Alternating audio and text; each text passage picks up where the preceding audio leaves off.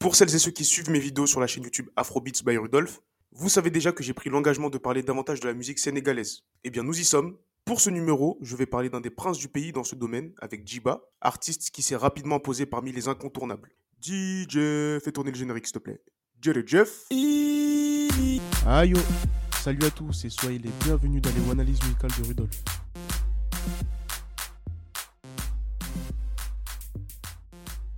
Jiba s'est naturellement inspiré de son nom à l'état civil, qui est Jibiba, pour choisir son nom d'artiste. Il est né à Thiès, l'une des plus grandes villes du Sénégal, située à environ 70 km de Dakar, la capitale. Figurez-vous qu'en bientôt 4 ans d'émission, c'est la toute première fois que je ne trouve pas la date de naissance d'un artiste. Donc au moment où j'enregistre, je ne connais pas son âge. Donc Jiba, hein, si tu nous écoutes, bon déjà merci beaucoup, hein, donne-la ce fort, partage l'épisode, et puis surtout déclare-toi frérot. Blague à part, on a au moins quelques informations sur sa jeunesse, qui n'a pas été évidente. Enfant turbulent, ses parents l'envoient à l'âge de 10 ans chez un oncle à Kolda, donc loin de son Thiès natal, au sud du pays, proche de la frontière de la Guinée-Bissau. Le but étant de l'éloigner des mauvaises fréquentations. Il est par la suite envoyé dans un campement proche de chez lui, à Tiadiaï, dans la région de Thiès, avant de retrouver sa ville natale.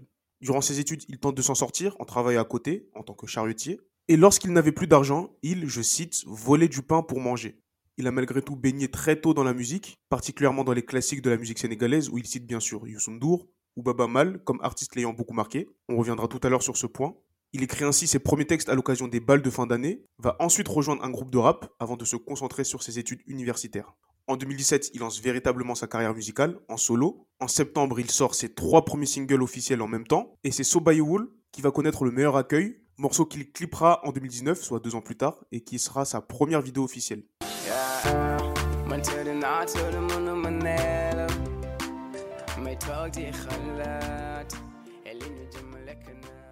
Mais entre-temps, en 2018, Jiba est passé dans une autre dimension grâce à Happy Birthday, qui va devenir une chanson beaucoup jouée lors des anniversaires. En 2020, il passe encore un autre cap avec Jarabi, qui cumule au moment où j'enregistre presque 17 millions de vues sur YouTube.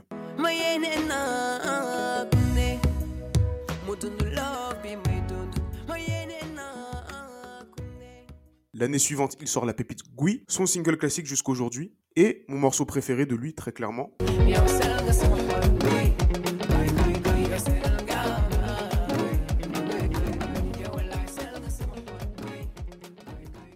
2022 va lui permettre d'asseoir encore un peu plus son son, sa couleur musicale, notamment avec La Moussaf, qui sera le hit de son premier album Aladji, sorti le 16 décembre.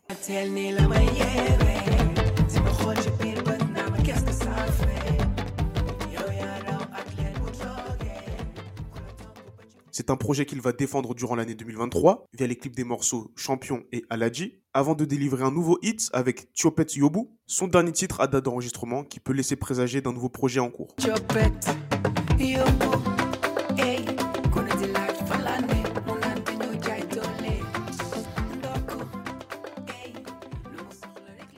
Grâce aux extraits présentés notamment, et je n'ai même pas parlé de toutes les collaborations de très haut niveau, Jiba a acquis comme surnom le roi des hits ce qui me pousse à en venir au fait et à m'emmener vers la question suivante.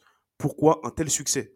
Ce qui ressort en premier quand on écoute ses chansons ou quand on lit les articles à son sujet, c'est sa voix qui est souvent qualifiée d'angélique. Une petite prouesse quand il explique lui-même que ses expériences de vie ne lui ont jamais donné l'opportunité de travailler et de se former dans la musique. Mais comme je le disais en début de podcast, il a baigné depuis tout petit dans la musique sénégalaise avec comme principale référence Youssou ou Baba Mal. Référence, certes, mais pas idole ou modèle. C'est un point important car Jiba est un artiste qui ne s'inspire pas des autres et qui est constamment à la recherche de l'innovation. Dans la musique, qui dit innovation dit très souvent fusion. C'est le cas pour Jiba qui est à la croisée des chemins entre le ballard sénégalais traditionnel, l'afro-trap, le RB, la pop, l'afro-pop, bref, un univers assez large, éclectique et super plaisant à l'oreille, qu'il a regroupé dans un mouvement dont il s'estime le précurseur, comme il le mentionne en description de son tube La Moussaf. Ce courant musical, c'est l'afro-ballard. Jiba veut voir large, voire grand, et est capable de chanter en dehors du Wolof en Peul ou en Soninké. Aucun doute non plus sur sa capacité à chanter en français ou en anglais si nécessaire. Un champ des possibles immense, un état d'esprit clair, net et ambitieux, et aussi, et il faut le dire, une belle gueule qui colle avec sa voix. Je l'ai dit pour Kiss Daniel, allez écouter l'épisode, je le dis aussi ici. Qu'est-ce qu'il y a? Et donc, de ce fait, il dispose de tous les atouts nécessaires pour devenir bien plus que le roi des hits sénégalais. Voilà à peu près tout ce qu'il fallait savoir sur Jiba, on se retrouve très vite ici en podcast ou sur YouTube via la chaîne Afrobeats by Rudolph. Et n'oubliez pas, il ne faut pas rester assis pour joindre les deux bouts.